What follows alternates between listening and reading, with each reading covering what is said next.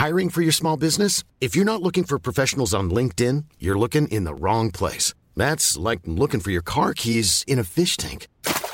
LinkedIn helps you hire professionals you can't find anywhere else, even those who aren't actively searching for a new job but might be open to the perfect role. In a given month, over 70% of LinkedIn users don't even visit other leading job sites. So start looking in the right place. With LinkedIn, you can hire professionals like a professional. Post your free job on linkedin.com slash people today.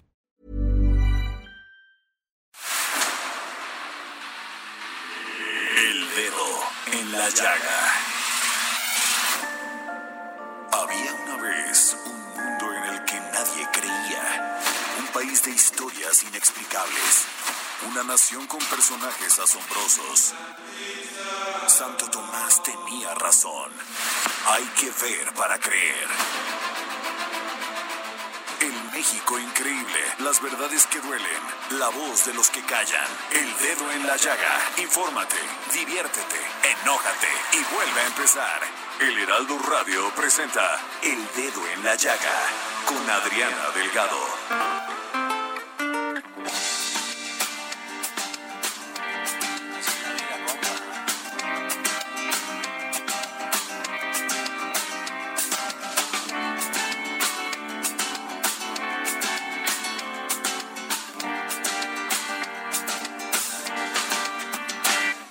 Que no quieres nada más de mí, que te fuiste con ese infeliz. ¿Qué importa? ¿Cómo dice? ¿Cómo? ¿Qué importa? Que me va a matar la depresión, que voy a vivir en el alcohol. ¿Qué importa? ¿Qué importa? Que te fuiste sin decir adiós, que no dormirás en mi colchón. Sí, ¿Qué como espera, empezamos este dedo en la llaga del viernes 26 de julio del 2020. Y bueno, ¿qué les digo? Con esta canción maravillosa de Así es la vida, de este grupo súper, súper, súper, como digo yo, famous, famoso Jorge Sandoval, que se llama Elefante. Y la banda ha estado activa desde el año 2000 y por ella han pasado grandes vocalistas que han decidido carrera en solitario cosechando grandes éxitos, como lo es Jorge Guevara y Rayleigh Banda. Quédense en sintonía del dedo en la llaga porque esta tarde contaremos con la presencia de esta exitosa banda para contarnos sobre su trayectoria, sobre cómo han sobrellevado la pandemia y mucho más. Y bueno, el día de hoy la información verdaderamente está caliente, sobre todo por este atentado a Omar García Harsuch, este, y entonces, pues ahí hasta, mira, de lo, de lo que me pone tan mal de esta noticia, Jorge, hasta ya me ando trabando. Adriana Delgado, muy buenas tardes. ¿Cómo estás? Qué gusto saludarte. Saludo a tu Muy bien, amplio oye, auditorio del dedo en la llaga. qué tema este esta situación que pasó el día de hoy con Omar García Harfuche. Estoy impactada, pero para eso vamos a tener a Jorge Fernández Menéndez, que no solamente es un gran periodista, conductor del programa Todo Personal y autor de la columna Razones del Excelsior, pero además yo creo que es uno de los hombres que más sabe de seguridad en este país. Y bueno, pues me voy con esta felicitación, Jorge, que nos hace el gobernador de Quintana Roo, Carlos Joaquín González, sobre pues nuestro aniversario. Cumplimos un año de estar al aire en el Heraldo Radio.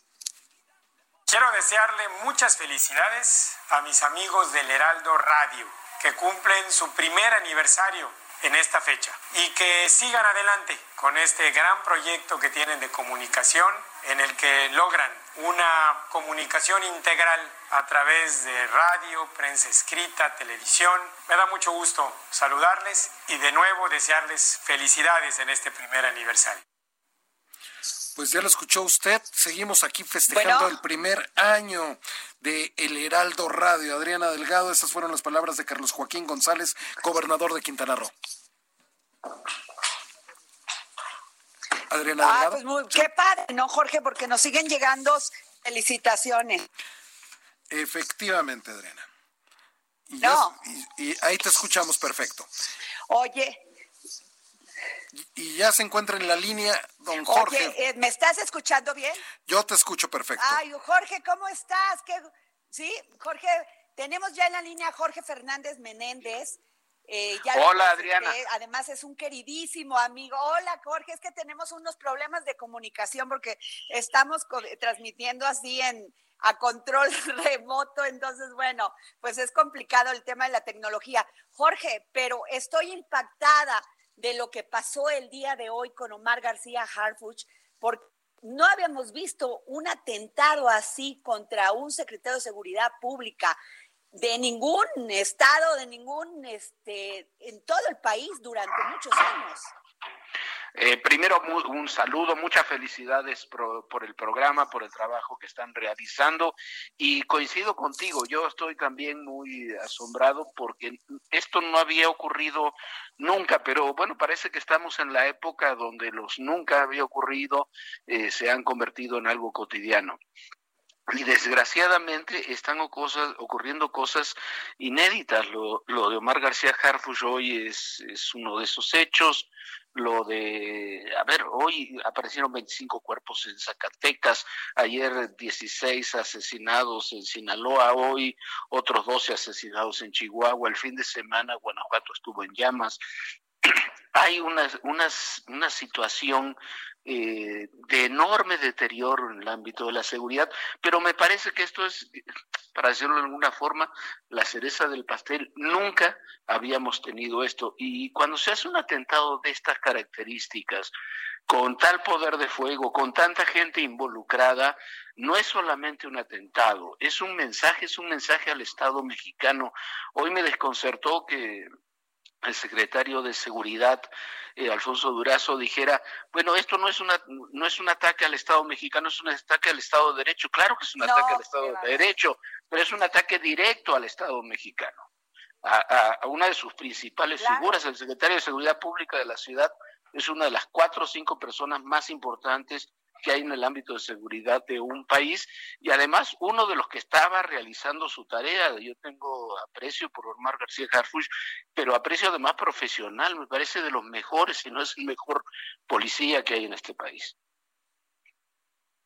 Así es, Jorge. Oye, Jorge, pero este, qué mal que haya minimizado el secretario de Seguridad Pública a nivel nacional este tema, ¿eh? porque verdaderamente eh, ellos son los que deberían de estar más preocupados porque esto que le pasó a Omar García Harfuch es un tema que debe de poner en las alertas en todos los en todos los temas no solamente a ellos que son los funcionarios sino también a los ciudadanos porque en pleno en pleno seis y media plena casi empezando el día en una, en una avenida muy importante de la, de la Ciudad de México y que así de la nada hayan aparecido esta, esta camioneta de, de, carga con los todos los, estos hombres en el adentro de la, de la, del camión este en pleno día, Jorge. Es que me impacta el,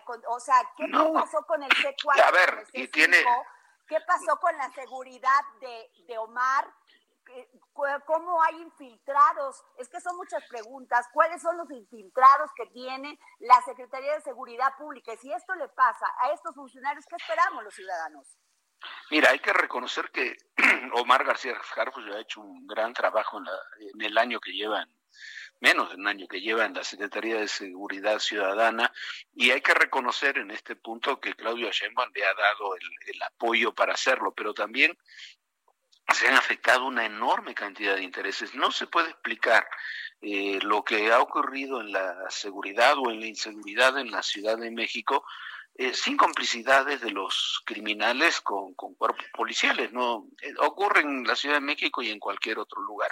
Y en ese sentido, eh, me parece también que tiene a ver cómo van las investigaciones, pero tiene que haber complicidades para saber dónde estaba viviendo García Harfuch, por dónde se trasladaba, en qué lugar eh, lo podían interceptar en qué tres lugares de la ciudad a donde había estos comandos distribuidos. O sea, pensar que, que no ha habido infiltración o que no ha habido delaciones en ese sentido es imposible, pero coincido en lo que tú decías. Este es un ataque al Estado mexicano, un atentado de estas características. Eh, con ese poder de fuego y con esa cantidad de gente involucrada, pues un atentado contra cualquier persona. Pudo haber sido contra García Harfuch porque lo tenían en la mira, pero podría, pudo haber sido contra el presidente o contra cualquier otro funcionario, empresario de este país. Eso es lo, lo más preocupante, más allá del propio ataque contra el secretario de Seguridad. Es un ataque contra el Estado mexicano, es un ataque directo y además no es un ataque aislado. Eh, lo comentaba hace unos minutos. Solamente en el último fin de semana hemos tenido bajo fuego eh, Guerrero, Sinaloa, eh, Sonora, Guanajuato, Chihuahua, aquí mismo la Ciudad de México, el Estado de México, Michoacán. Es un problema muy preocupante que creo yo exige, Adriana, eh, revisar la estrategia de seguridad del gobierno federal porque no está funcionando. No es un ataque aislado, no es un hecho aislado, es un problema muy serio. Ahora, Jorge, se habían venido eh, suscitando muchos eventos como la muerte de este juez en Colima, la captura del Menchito y bueno, el cartel Jalisco Nueva Generación, pues es un tema. Mira, yo soy veracruzana y la verdad nosotros lo sufrimos por allá. Sí, bueno, el cártel Jalisco Nueva Generación es un cártel eh, muy especial, como tú lo recordarás, este, precisamente porque eres veracruzana, amiga, este, el cártel Jalisco Nueva Generación surge como los matacetas originalmente y, y comienzan a operar precisamente en Veracruz, matando setas. Lo que hacen es que toman toman literalmente la, la forma de operar de los Zetas y se extienden rápidamente en muchas partes del país con dos mecanismos, eh, de cooptación de grupos delincuenciales menores locales que operan en, distintos lugares. Aquí lo han, lo han hecho con el cártel de Tláhuac y con el cártel de la Antiunión, y, eh, y con una extrema violencia. Es un cártel que utiliza en forma extrema la violencia como lo utilizaban los Zetas. Entonces, eh, y además tienen un conflicto interno eh, para ver quién se queda con la sucesión en ese cártel, porque el claro. está enfermo, y tienen personajes como un apodado el sapo, Gonzalo Gaitán se llama, si no me equivoco, que son además mucho más violentos todavía que el Mencho que vaya, que es un narcotraficante violento. Claro. Jorge, y, y, en el tema, ¿qué sigue con la seguridad en México? Hay que modificar la estrategia. La estrategia no está funcionando y no está funcionando más allá de la buena voluntad. A ver, cuando uno agarra el Plan Nacional de Desarrollo y ve la estrategia de seguridad, que es una, un par de páginas solamente, ¿quién puede estar en contra de que se pacifique el país? ¿Quién puede estar en contra de que hay que disminuir la, pobreza o la desigualdad del país, estamos todos de acuerdo en eso, pero eso no es estrategia. Mira, yo veía hoy cosas como estos tweets que me parecen lamentables de, de Ackerman o de Pigmenio diciendo que es un atentado del PRIAN o Ackerman llega a decir que es un atentado de los sicarios de la pluma, este, refiriéndose a los periodistas. A ver, la, la seguridad no tiene ideología. La seguridad tiene estrategias de seguridad muy concretas que hay que aplicar de una forma u otra si quieres garantizar la seguridad de una comunidad o de un país. No es de derecha ni de izquierda, no es liberal ni neoconservador, ni conservadora o neoliberal. Es simplemente estrategias de seguridad. El mejor ejemplo de eso es García Harfuch. García Harfuch, su nombre es el hijo de García Paniagua, que fue quizá uno de los principales exponentes de, no solamente de la seguridad, sino también políticos de la época trista. Es un hombre que además este, ha trabajó en la Policía Federal, trabajó en la Fiscalía General de la República, trabajó en, eh, en muchos ámbitos, este, ahora en la Secretaría de Seguridad y no trabajó por ideología, trabajó aplicando técnicas de seguridad muy específicas. Entonces hay que recuperar eso, hay que dejar la ideología aparte, los partidos aparte, la política aparte y comenzar a trabajar en, seguridad. Mira, leía hace unos minutos un tuit de Federico Arriola con el que he trabajado, fue mi director, tenemos enormes diferencias en muchas cosas, pero coincido con algo que decía Federico al final de, un texto que publica hoy, que dice, bueno, me parece que en términos de seguridad es momento de unirnos y de tener una visión común con objetivos comunes desde distintos ámbitos, porque si no es imposible avanzar. La, insisto en un punto, me parece que es la principal enseñanza de esto la seguridad no es ideológica ni partidaria. No hay ni una seguridad 4T, ni una seguridad PRIAN, ni una seguridad neoliberal o conservadora. ¿Hay seguridad o no hay seguridad? Y lo que estamos teniendo en el país en este momento es una falta terrible de seguridad en todos los ámbitos. Jorge, y, Jorge, te quiero hacer otra pregunta.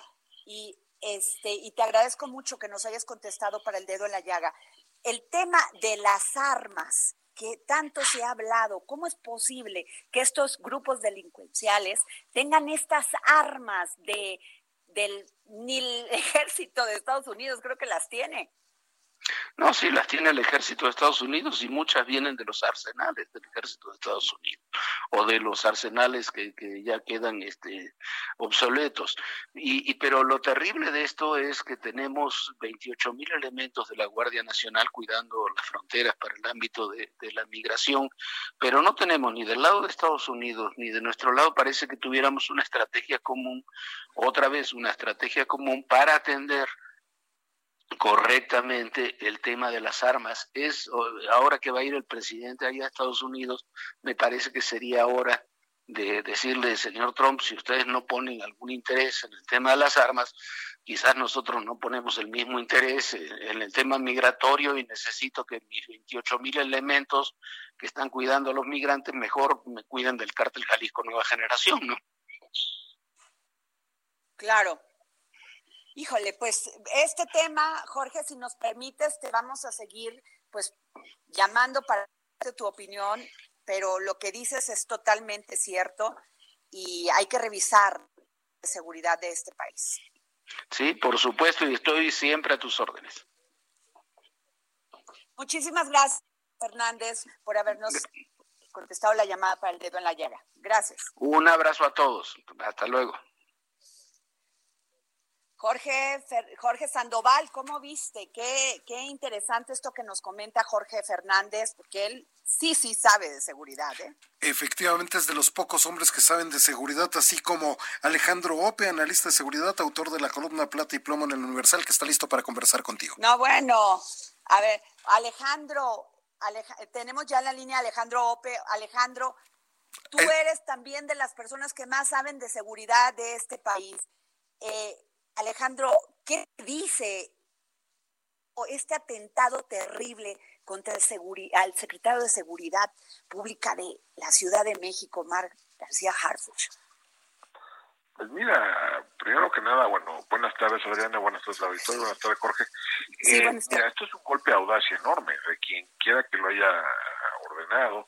Eh, se había, ha habido hechos similares en otros estados. Ha habido atentados contra el secretario de Seguridad Pública, contra procuradores, contra fiscales, contra jefes policiales, contra jefes militares, pero nunca, nunca había habido un atentado de este calibre en contra de la cabeza de la policía de la Ciudad de México. No, no está de más recordar que la policía de la Ciudad de México es la tercera, es el tercer cuerpo armado más grande del país, después del ejército y ahora la Guardia Nacional. Tiene un poco más de 80 mil elementos. La, policía de la, Ciudad de México no es cualquier cosa. Eh, el secretario mismo, el secretario dijo hoy en la mañana que el atentado era obra del, cártel de California y, y, supongo que lo dijo con cierto conocimiento de causa. Eh, ahora, es importante, muchas de las lecturas que han surgido de este de este hecho digamos, tienen un enfoque local, ¿no? Eh, han tratado de interpretar esto a la luz de lo que pudiera haber hecho o no hecho el secretario y la policía de la Ciudad de México en fechas recientes. Pero uno hay que recordar dos cosas. Uno, eh, hay un conflicto creciente con el cártel de Jalisco Nueva Generación en buena parte del, territorio. Ha habido una agresividad creciente en el cártel de Jalisco Nueva Generación en una parte importante del territorio. No está de más recordar el asesinato la semana pasada de un juez federal. Eh, y, eh, y está crecientemente en la mira no solo de las autoridades mexicanas, sino de las autoridades estadounidenses. Entonces, eh, esto, esta, la decisión de atentar en contra de, de Omar García Garfus, un funcionario de este calibre, pudiera tener, o sea, pudiera estar vinculado a procesos más, más amplios que lo que sucede estrictamente en la ciudad. Y también hay que decir que Omar García y él tiene una larga carrera como, como policía. Eh, antes de ser secretario de, Seguridad Ciudadana, estuvo, fue titular de la Policía de Investigación en la Ciudad de México y antes de eso fue el titular de la Agencia de Investigación Criminal en, la PGR y antes de eso tuvo una larga carrera en, la Policía Federal. Eh, entonces, digamos, y en varios momentos, digo, ah, se ha se ha topado su carrera con el cártel de Jalisco. En varios momentos ha enviado a la cárcel a varias personas vinculadas al cártel de Jalisco y a otras organizaciones criminales. Entonces, entonces, lo que está detrás de eso no puede ser más complejo que lo que sucedió la semana pasada, déjame ponértelo así, o lo que o, o algunas detenciones específicas en la Ciudad de México, ¿no? O sea, esto esto yo creo que hay que leer, tener una lectura más amplia. Eh, un tercer elemento que, yo destacaría es que eh, eh, el, hay que tener cuidado cuando decimos que fue el cártel de Jalisco una generación, porque no asumimos que las organizaciones criminales son actores racionales unitarios que persiguen de manera estratégica y, y, perfectamente racional sus intereses. y puede no ser el caso, es decir, todas las organizaciones criminales son conjuntos de individuos que pueden tener motivaciones diversas, que pueden tener agendas diversas, que pueden este, perseguir objetivos diversos. Eh, entonces, eh, y se ha hablado recientemente mucho de divisiones dentro del cartel de Jalisco Nueva Generación, se ha hablado de desplazamientos de liderazgo. Eh, entonces, esto pudiera también ser resultado de ese, de ese rejuego dentro de dentro de la organización. Y luego también pues habría que explorar otras alternativas es decir que no necesito esto lo dijo el propio secretario de, seguridad ciudadana el propio Margarita García pero yo creo que digo, la propia fiscalía tendrá que, que investigar otras otras posibles posibles conjeturas detrás de esto no lo que sí es un hecho y esto y yo creo que esto me parece categórico, es que no se puede dejar pasar un evento de esta naturaleza, no se puede tratar como un caso más. Se tienen que destinar de los recursos extraordinarios para, uno, dar con todos los responsables y dos, asegurar, mandar el mensaje al grupo o grupos que hayan estado detrás de este, de este atentado que no, que cruzaron una raya, que cruzaron el Rubicón y que ahora sí no hay regreso y que van a pagar las consecuencias de desecho, ¿no?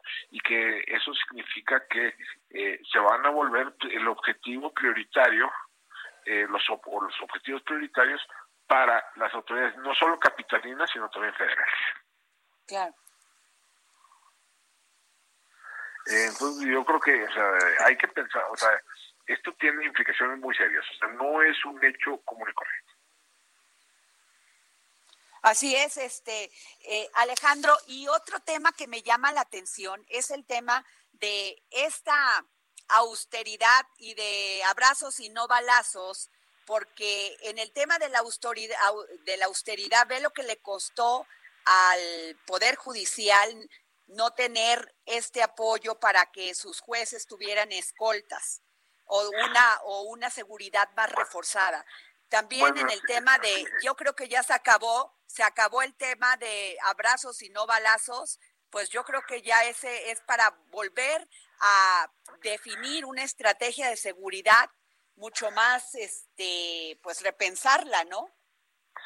Mira, sobre lo primero, o sea, sí, yo creo que sí, o sea, lo que sí obliga este, estos atentados eh, es a pensar en la, en, la, en la seguridad de los funcionarios, de los funcionarios de primer nivel, eh, a suponer que no hay uno solo que no sea vulnerable a ataques de esta naturaleza. ¿no? O sea, el secretario de Seguridad Ciudadana de la Ciudad de México es con mucho, a ser con mucho uno de los funcionarios mejor protegidos del país. Eh, Alejandro, te quisiera pedir un, favor. Que lo, rodea, que lo rodea es enorme. Entonces, eh, eh si Alejandro. se atrevieron a atentar en su contra, se atreven a atentar en contra de básicamente quien sea. Entonces, sí hay que revisar digamos, los protocolos de protección de funcionarios. Eh, ¿Me permites, Alejandro? ¿Me permites un momento y nos vamos a un corte y regreso contigo porque lo que estás diciendo es muy importante? ¿Me permites irnos a un corte? Claro que sí.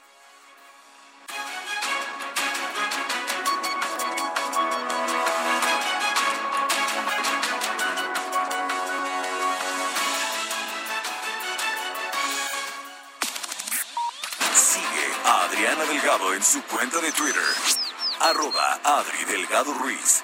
Además, te invitamos a enviar tus opiniones y comentarios en texto o por mensaje de audio a través de WhatsApp al 55 2544 3334. Y si quieres escuchar El Dedo en la Llaga de El Heraldo Radio, en cualquier momento y donde quiera que te encuentres, descarga el podcast disponible en Spotify y iTunes.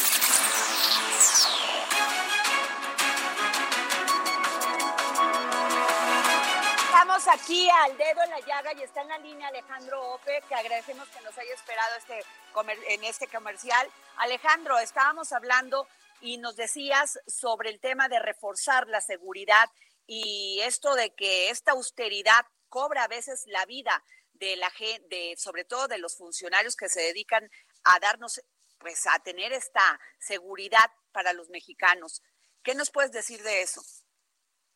El juez parece ser que él, por alguna razón, rechazó la, la seguridad que le habían ofrecido cuando lo cambiaron de, de adscripción. Pero como sea, sí parece haber habido recortes en ese en ese rubro en varias varias eh, instituciones y varias áreas. ¿no? Yo creo que el caso de hoy, el atentado del día de hoy, sí debería de conducir a, revisar los protocolos de, de, atención, eh, de protección de funcionarios. Eh, yo creo que por un lado hay gente dispuesta a atacar a incluso a funcionarios eh, de muy alto nivel y segundo con medios para hacerlo no o sea eh, sí eh, y o el, ataque con fue hoy atacaron a uno de los unos 5 o 10 funcionarios mejor custodiados de todo el país no eh, no es fácil llegarle y, les, y tuvieron hubo un grupo que tuvo el golpe a la audacia de intentarlo, ¿no? Entonces, eso sí debería de servir de llamada de atención para todos los demás, ¿no? Eh, y que esto, esto, pudiera repetirse, ¿no? Claro. Oye, Alejandro, y el tema de las armas que portaban estos delincuentes. Pues mira, tú has escrito mucho de eso, ¿eh? Hay mucho, desde hace mucho tiempo ha habido un eh, tráfico de armas muy importante, sobre todo Estados Unidos hacia, hacia México, ¿no? Eh, no está de más recordar que en Estados Unidos hay más o menos 300 millones de armas en manos privadas, eh, que hay más o menos 8 mil armerías en los estados fronterizos de Estados Unidos y una multiplicidad de lo que llaman gun shows, que son como expo armas. Donde se puede adquirir armas sin ningún tipo de, de, control, ¿no? Entonces es muy fácil, o sea, un, un arma, una, un cuerno chivo, una K-47 en Arizona se vende en menos de mil dólares, Entonces es muy fácil, es muy fácil traer ese, acceder a ese tipo de armas en México. Eh, y, y, ha habido diversos intentos por, por, controlarlo, ninguno muy exitoso, no para hay que, hay que señalarlo, ni en este gobierno ni en gobiernos previos, ¿no? Eh, y pues es un en tanto los Estados Unidos no cambien su política sus políticas de control y restricción al acceso de armas pues esto no va a cambiar y eso difícilmente va a suceder en el corto plazo. Claro. Y, y Alejandro eh, ¿qué, ¿qué falló del C4 y del C5, ¿cuánto tiempo tardaron en llegar eh, las patrullas, los, la Guardia Nacional, o sea, al lugar de los hechos de, pues, donde atentaron contra Omar?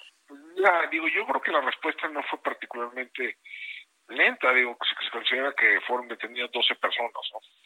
a, resultas de, este, de, este, atentado y, y que el cuerpo de seguridad de, eh, del funcionario pues, repelió en buena medida la agresión. Resistió, eh, sí. Y, yo, creo que ese no, no, no es el tema. El tema es que, al, la pregunta es si, si había inteligencia que apuntaba a, que se podía cometer un, un, eh, un atentado de, esta naturaleza. Hay algunos algunas versiones que, señalan que sí habrá habrá que, que, investigar y habrá que dejar que, pues, que la que la fiscalía haga su trabajo no la fiscalía tendría que no solo dar con los asesinos que con los con los eh, autores materiales de este hecho sino pues, con los autores intelectuales.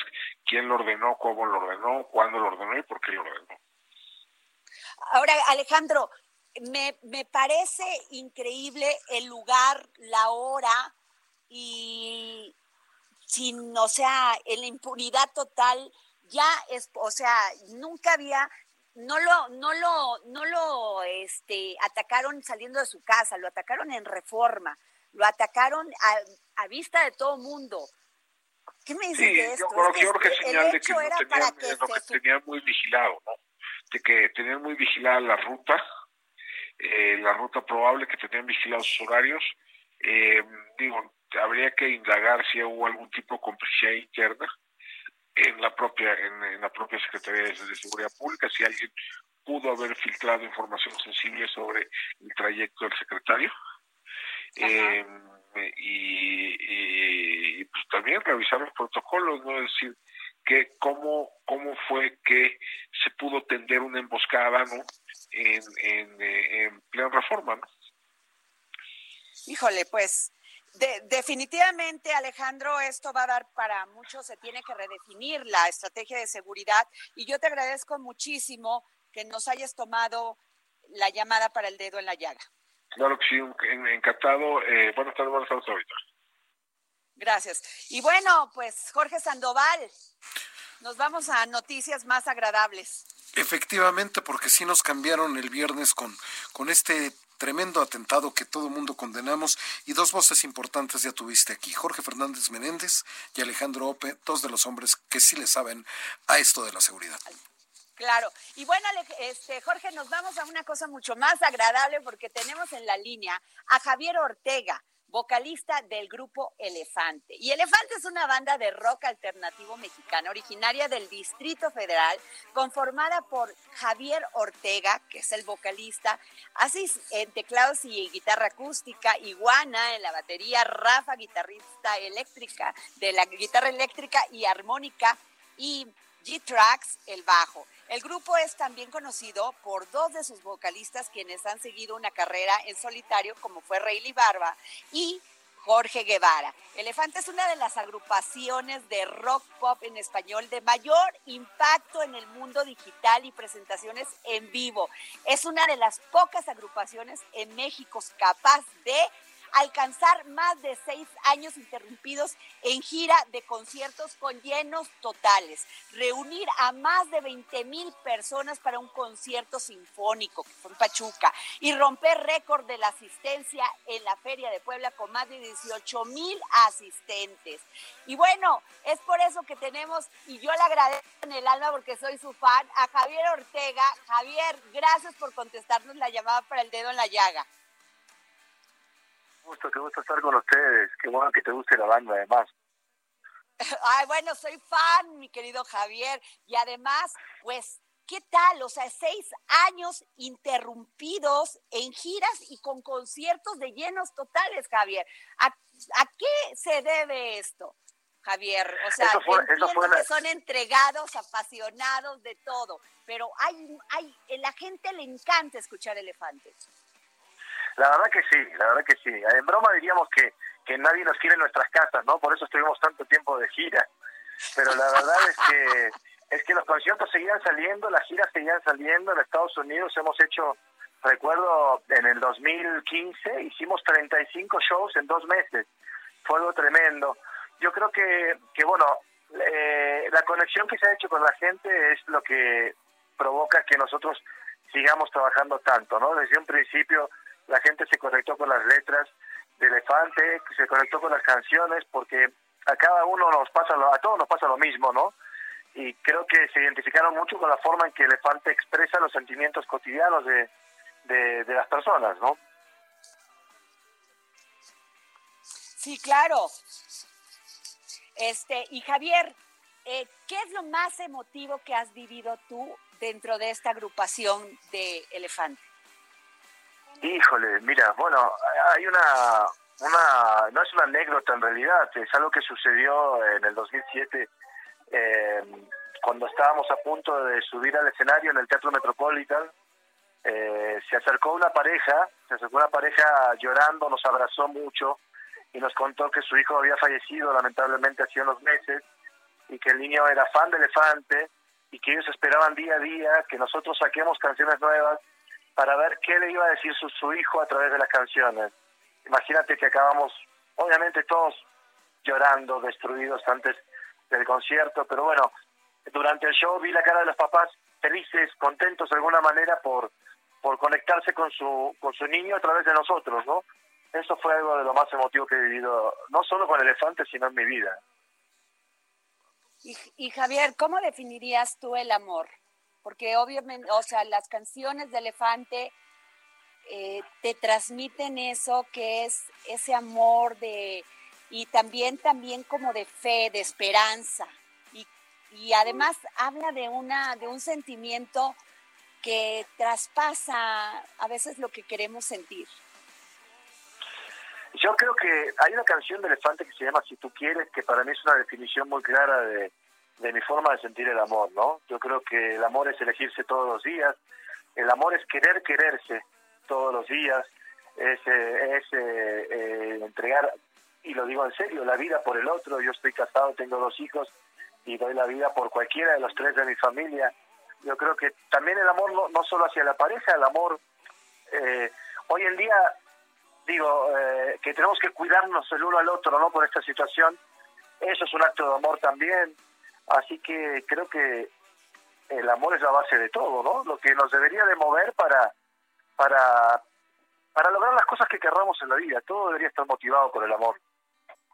Así es. Y Javi, ¿cómo han podido hacer este, este, pues, han podido este, ustedes traspasar el tema de la tecnología, de, los, de las nuevas generaciones, porque cuando empezaron ustedes, pues les tocó una generación, ahí viene otra, y siguen siendo parte de ese gusto del público. ¿Cómo se enfrentan a esto de la nueva tecnología y sobre todo ahora con el tema de, la, de esta pandemia que nos ha tenido este, confinados y confiscados también en nuestras casas?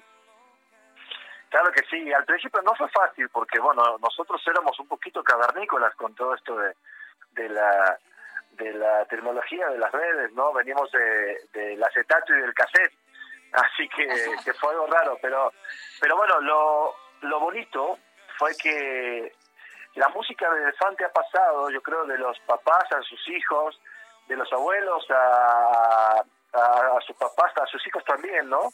Y lo interesante es que eh, esta, esta nueva esta nueva camada que escucha Elefante, que tiene entre 18 y 25 años, eh, lo escuchó por primera vez por algún familiar o amigo y luego a través de las redes se, se encargó de, de informarse y de escuchar otras canciones y elegir a la banda, ¿no? Eso ha, ha provocado que hemos, hecho, hemos dado ese quiebre generacional que nos sorprende gratamente porque vemos en los conciertos eh, miles de chavos, chavos muy chicos, que se saben todas las rolas. Entonces, bueno, hoy en día, como resultado, nosotros somos una de las bandas que tiene más escuchas mensuales en Spotify. Tenemos alrededor de, de 3 millones y medio de escuchas al mes.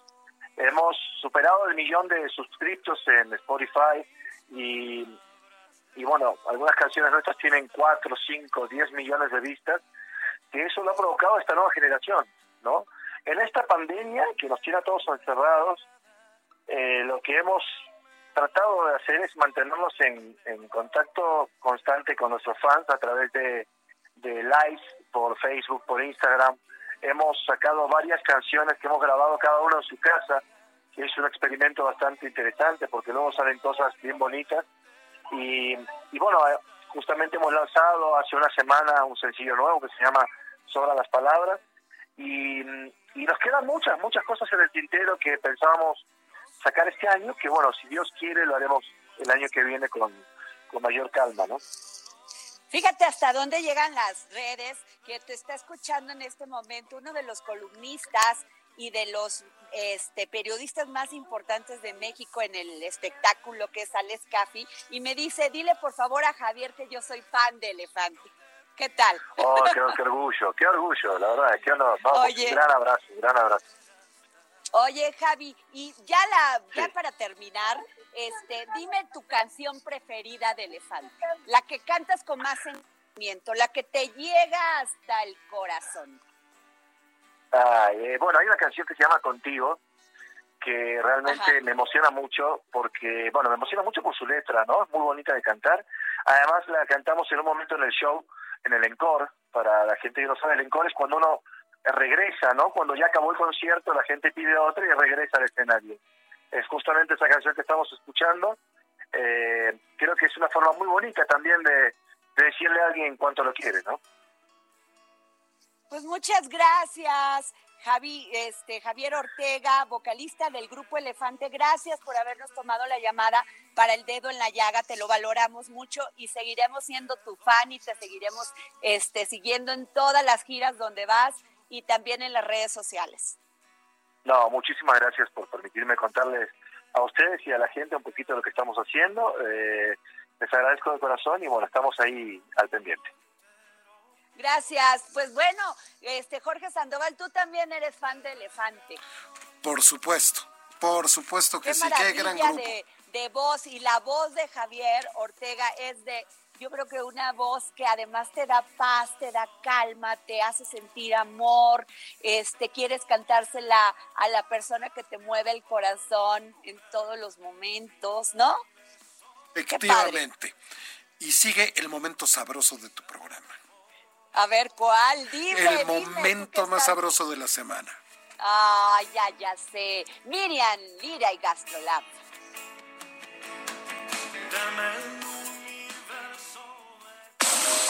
Gastrolab con Miriam Lira. La comida en tiempos de coronavirus.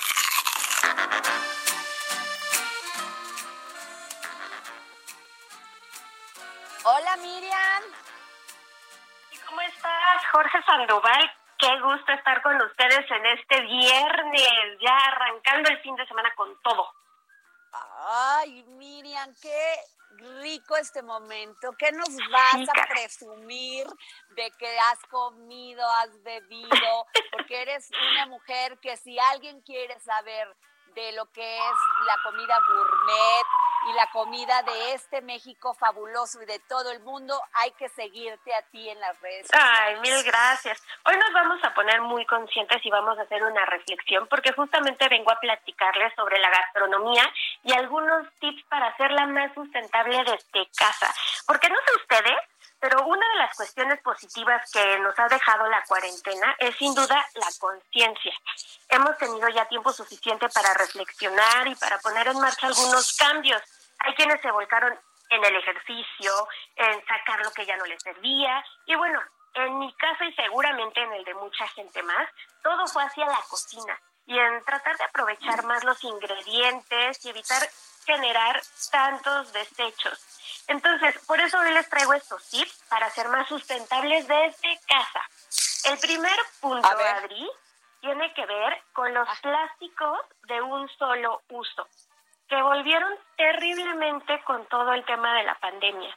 Los vemos por todos lados, no sé si te has dado cuenta. Eh, cubriendo changarros en la calle, en los guantes que utilizamos, en los cubrebocas, en todo el embalaje de la comida a domicilio, es un mundo.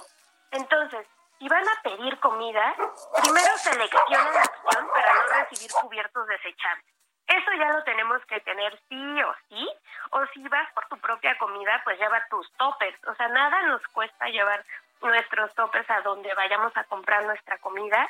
Eh, también algunos empaques, o sea, yo sé que muchos son muy nice aquí que nos escuchan, pero después te pueden servir para guardar comida por algunas semanas. Y es que, Adri, ¿sabes cuánta cantidad de plástico llega a los océanos cada año, más de 9 mil millones de empaques. Entonces, cada vez que pidan comida de verdad, piensen en esta cifra y en cómo le estamos haciendo daño al planeta. O sea, sí mucho hemos este, avanzado en cuestiones ambientales por no usar el coche, por no salir y demás, pero hemos avanzado en otro, que es en el plástico de un solo uso, que ya llevábamos ahí un caminito recorrido. Fíjate que no me había puesto a pensar en eso, Jorge Sandoval, si estás en la línea, no había puesto a pensar que eh, por este tema de la pandemia, pues volvimos a saturar nuestras vidas de plástico cuando habían incluso el gobierno del Distrito Federal prohibido las bolsas. Totalmente. Toda la razón. Totalmente. Y bueno, el segundo tip es muy sencillo y tiene que ver con comenzar tu propio huerto en casa. No es necesario tener un gran jardín, bastan un par de macetas, algunas semillas que pueden ser maíz, frijol, chile, también puedes este, poner raíces de zanahorias, tomates, bueno, incluso hasta huesos del aguacate, que es delicioso y, tan caro también, entonces que tengan sus propios aguacates, ¿por qué no? La idea es que la maceta sea de un tamaño regular y que tenga una profundidad considerable para que puedan echar raíz sus cultivos y que en cada macetita no pongan más de dos, de dos, este, de dos semillas o sea, varias semillitas, pero de dos variedades, digamos, para porque recuerden que entre más plantitas, mayor competencia por los nutrientes van a tener.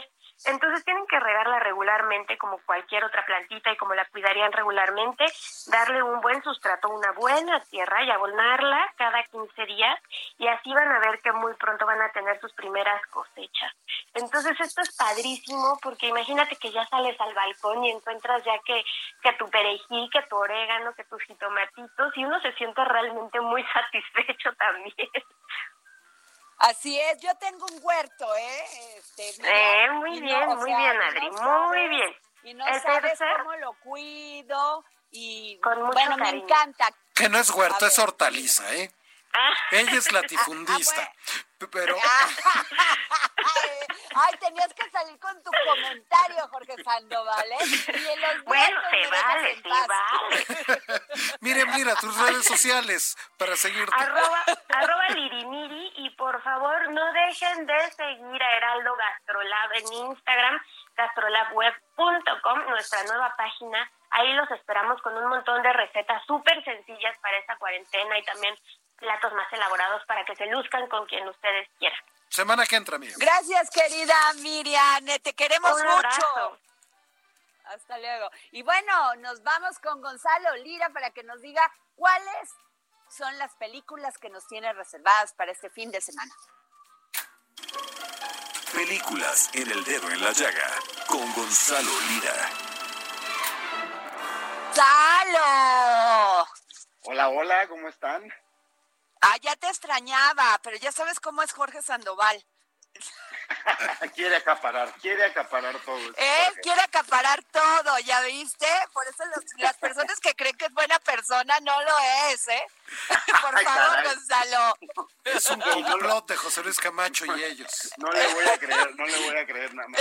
Oye, fíjate, fíjate, Adri, que este fin de semana se celebra eh, pues lo que normalmente es la marcha del orgullo LGBTIQ eh, y no y toda la diversidad que existe en términos de sexualidad alrededor del mundo. Obviamente este año no va a haber marcha, no porque pues por las razones que ya conocemos, pero pues va a haber muchas formas de celebrarlo. Y entre ellas creo que una es un buen momento para hacerlo a través del cine. Incluso muchos hijos de, familias que llevan rato encerrados, creo que también puede ser un buen momento si no han salido del closet para hacerlo. Y para ello creo que hay películas que ya se han despojado un poco de esta idea de que la diversidad sexual necesariamente tiene que estar adscrita como a contar historias sobre el drama y el sufrimiento de sus personajes.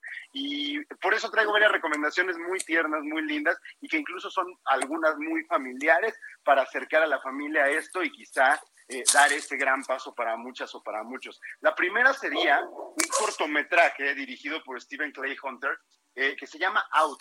Y Out es un cortometraje histórico porque es un cortometraje animado de Pixar y de Disney que cuenta la historia de una pareja de hombres que eh, tienen que confesar uno de ellos a su familia que es homosexual. Después, además de esta, tenemos también la ganadora del premio de la Academia, Llámame por tu nombre, Call Me By Your Name, la historia de un chico de 17 años que se enamora del asistente de su padre durante los años 80 y cómo vive este romance de una manera tan bonita, eh, el primer amor, el primer amor de este joven, pero además enfrentando una sociedad que sigue viendo mal la diversidad sexual eh, y el amor entre dos hombres. También Mi vida en rosa, una película de los años 90, eh, francesa, que cuenta la historia de un pequeño niño que un día empieza a vestirse de mujer y cómo es tan importante que los papás estén detrás de ello. Y justo estas historias creo que es lo que nos demuestran. Las amistades, los padres, la gente cercana son quienes nos pueden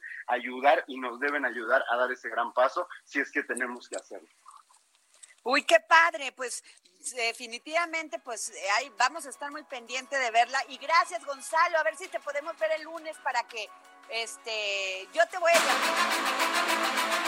El Heraldo Radio presentó El Dedo en la Llaga con Adriana Delgado. Even when we're on a budget, we still deserve nice things. Quince is a place to scoop up stunning high-end goods for 50 to 80% less than similar brands. They have buttery soft cashmere sweaters starting at $50, luxurious Italian leather bags, and so much more. Plus, Quince only works with factories that use safe, ethical, and responsible manufacturing. Get the high-end goods you'll love without the high price tag with Quince.